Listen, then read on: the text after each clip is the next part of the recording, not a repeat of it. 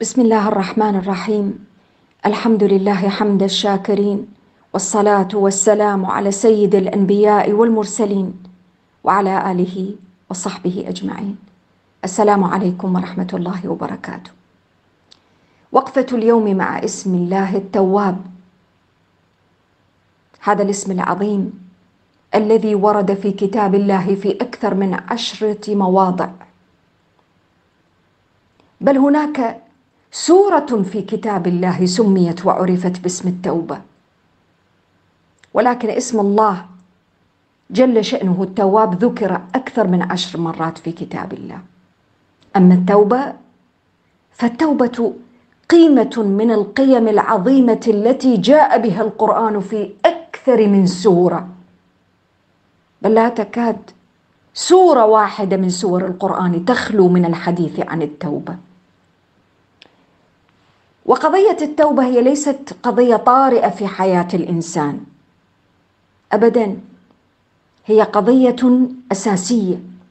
ابتدأت مع بدء الخليقة في قوله جل شأنه في سورة البقرة وقلنا يا آدم اسكن أنت وزوجك الجنة. وكلا منها رغدا حيث شئتما ولا تقربا هذه الشجرة فتكونا من الظالمين. فأزلهما الشيطان عنها فأخرجهما مما كانا فيه.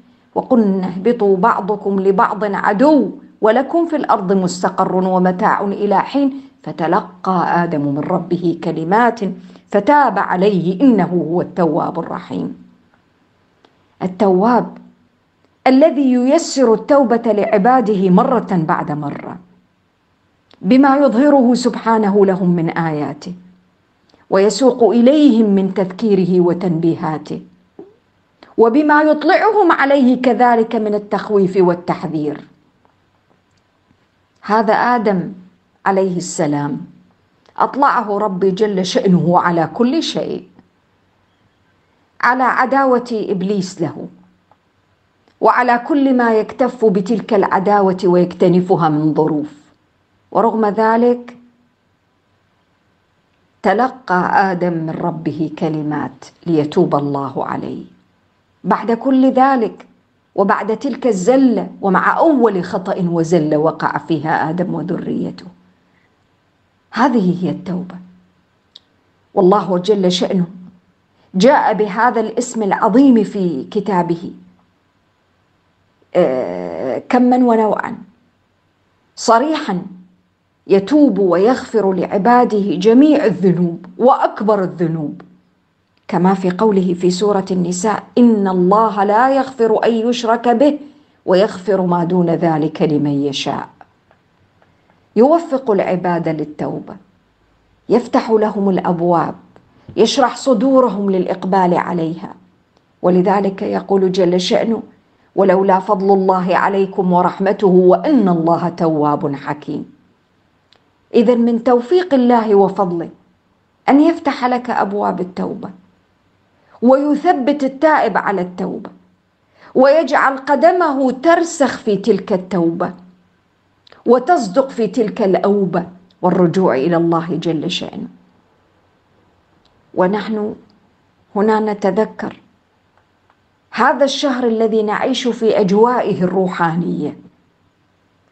واحدة من أعظم مقاصد شرع تشريع الصيام فيه وتشريع العبادات المختلفة أن تسكو الأرواح أن تسمو الأرواح أن تترقى وتترفع عن الاهتمام بتلك الأشياء المادية والحجب الكثيفه التي يمكن أن تقف حائلا بينها وبين التوبة والاوبه والرجوع إلى الله.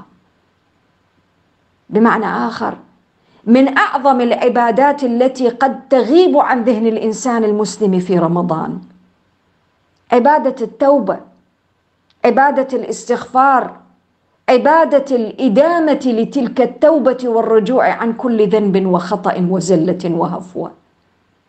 بعض الناس في رمضان يشتغل بكثرة الصلاة وتلاوة القرآن وذاك أمر حسن وعظيم وجميل.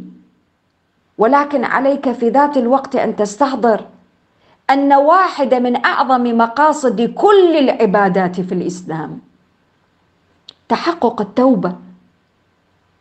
أن تولد فيك الرغبة في الأوبة لأن التوبة هي أوبة هي رجوع إلى الله سبحانه وتعالى. فواحده من أعظم المعاني أنك بكثرة إقبالك على الله صلاة وتلاوة وذكرا وقياما وصياما. أن تستذكر وتستحضر التوبة عبادة التوبة ولذلك رب جل شأنه يقول في آية يحب التوابين. طب هو لماذا يحب التوابين؟ بل لماذا امتن على عباده من المهاجرين والأنصار لما قال لقد تاب الله على النبي والمهاجرين والأنصار لأن التوبة منزلة راقية سامقة عالية. المؤمن لا يغفل عن التوبة وهو في أثناء طاعته لله سبحانه وتعالى. التوبة عبادة حاضرة بل هي فريضة لا بد أن تكون حاضرة. من هنا من أعظم الأعمال التي يقوم الإنسان بها في هذا الشهر المبارك كثرة التوبة والرجوع لله.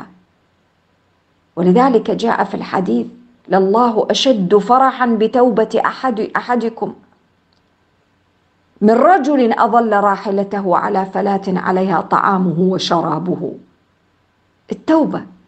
رب اغفر لي وتب علي إنك أنت التواب الرحيم. أمر بها الناس جميعا. وأمر النبي صلى الله عليه وآله وسلم بها حين يقول يا أيها الناس توبوا إلى الله. فوالله إني لأستغفر الله وأتوب إليه أكثر من سبعين مرة. هذا النبي صلى الله عليه وآله وسلم. فما بالنا نحن البشر الذين تعترينا ساعات الضعف والخطأ والنقص. نحن البشر الذين ننسى في بعض الأوقات أن نتوب إليه سبحانه ولذلك جاء الأمر الإلهي وتوبوا إلى الله جميعا أيها المؤمنون لعلكم تفلحون. هم مؤمنون ولكن الإنسان المؤمن تعتريه لحظات الضعف لحظات الخطأ الزلل العثرات فملازمة التوبة هذه واحدة من أعظم الأعمال. أن تلازم التوبة. ملازمة التوبة واحدة من أعظم الشعائر التي ينبغي أن نحييها في هذا الشهر المبارك. باللسان بالقلب بالفعل والعمل. ولذا يقول ربي جل شأنه وهو الذي يقبل التوبة عن عباده ويعفو عن السيئات. ويعلم ما تفعلون. ولذلك الإنسان مطالب بالتوبة. ومن أسمائه جل شأنه أنه تواب على عباده. من هنا واحدة من أعظم الأوامر الإلهية التي تأكدت في كتاب الله في أكثر من موضع.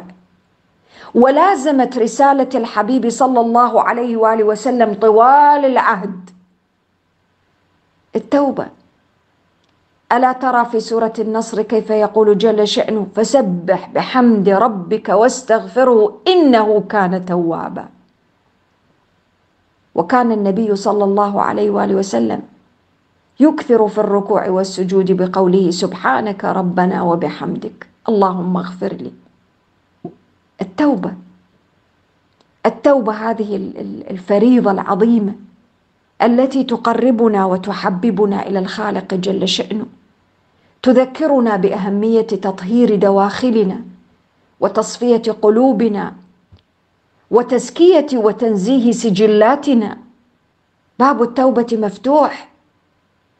يغفر الله للعباد ما لم تطلع الشمس من مغربها وما لم يغرغر العبد وتخرج الروح من الحلقوم. الباب مفتوح. عطاء الله بين أيدينا يغدو ويروح. وفضله لكل عباده متاح وممنوح. وما لنا إلا أن نقبل عليه بتوبة بعد توبة. ما دام ذلك الباب ما يزال مفتوح. التوبة. وواحدة من أعظم آثار الإيمان باسم الله التواب. أن تقبل المعاذير ممن يأتيك. طالبا منك العفو. عن ذنب قد سلف. أو زلل أو خطأ قد وقع. من أصدقاء ومن معارف ومن أقارب ومن أرحام. أن تتخلق بهذا الخلق العظيم. أن تعود إلى نفسك وذاتك وتقبل بمعاذير من يأتيك معتذرا. وحتى من لا يأتيك معتذرا جد له عشرات المعاذير. ولا تنم إلا على قلب سليم خال من كل حقد أو غش أو حسد. هذه المعاني العظيمة التي تجدد في القلب معنى التوبة والتي تجعل أثر التوبة ظاهرا في حياتك. والعبد إذا أتبع التوبة بالتوبة بات من عباد الله التوابين والله يحب التوابين. السلام عليكم ورحمة الله وبركاته.